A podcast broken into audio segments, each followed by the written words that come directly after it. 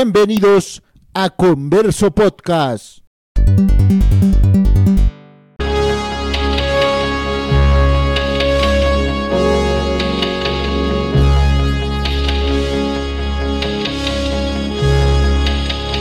El vino, el Comandaria, que se produce en Chipre desde hace 4.000 años, es un vino de postre hecho con una combinación de uvas locales, Mabro, negras, y Ninixtieri, blancas con sabor frutado.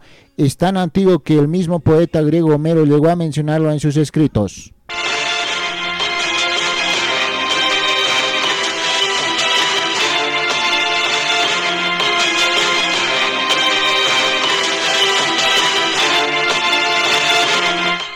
El nombre viene del área conocida como Gran Comanderia, que rodea el castillo de Colosi al oeste de la localidad de Limassol, la segunda ciudad más grande de Chipre y uno de los puertos más activos del Mediterráneo.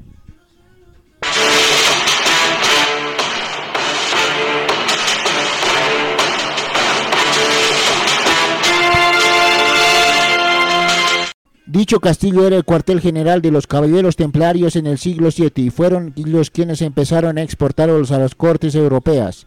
Se dice que Ricardo Corazón de León lo llamó el vino de reyes y el rey de los vinos.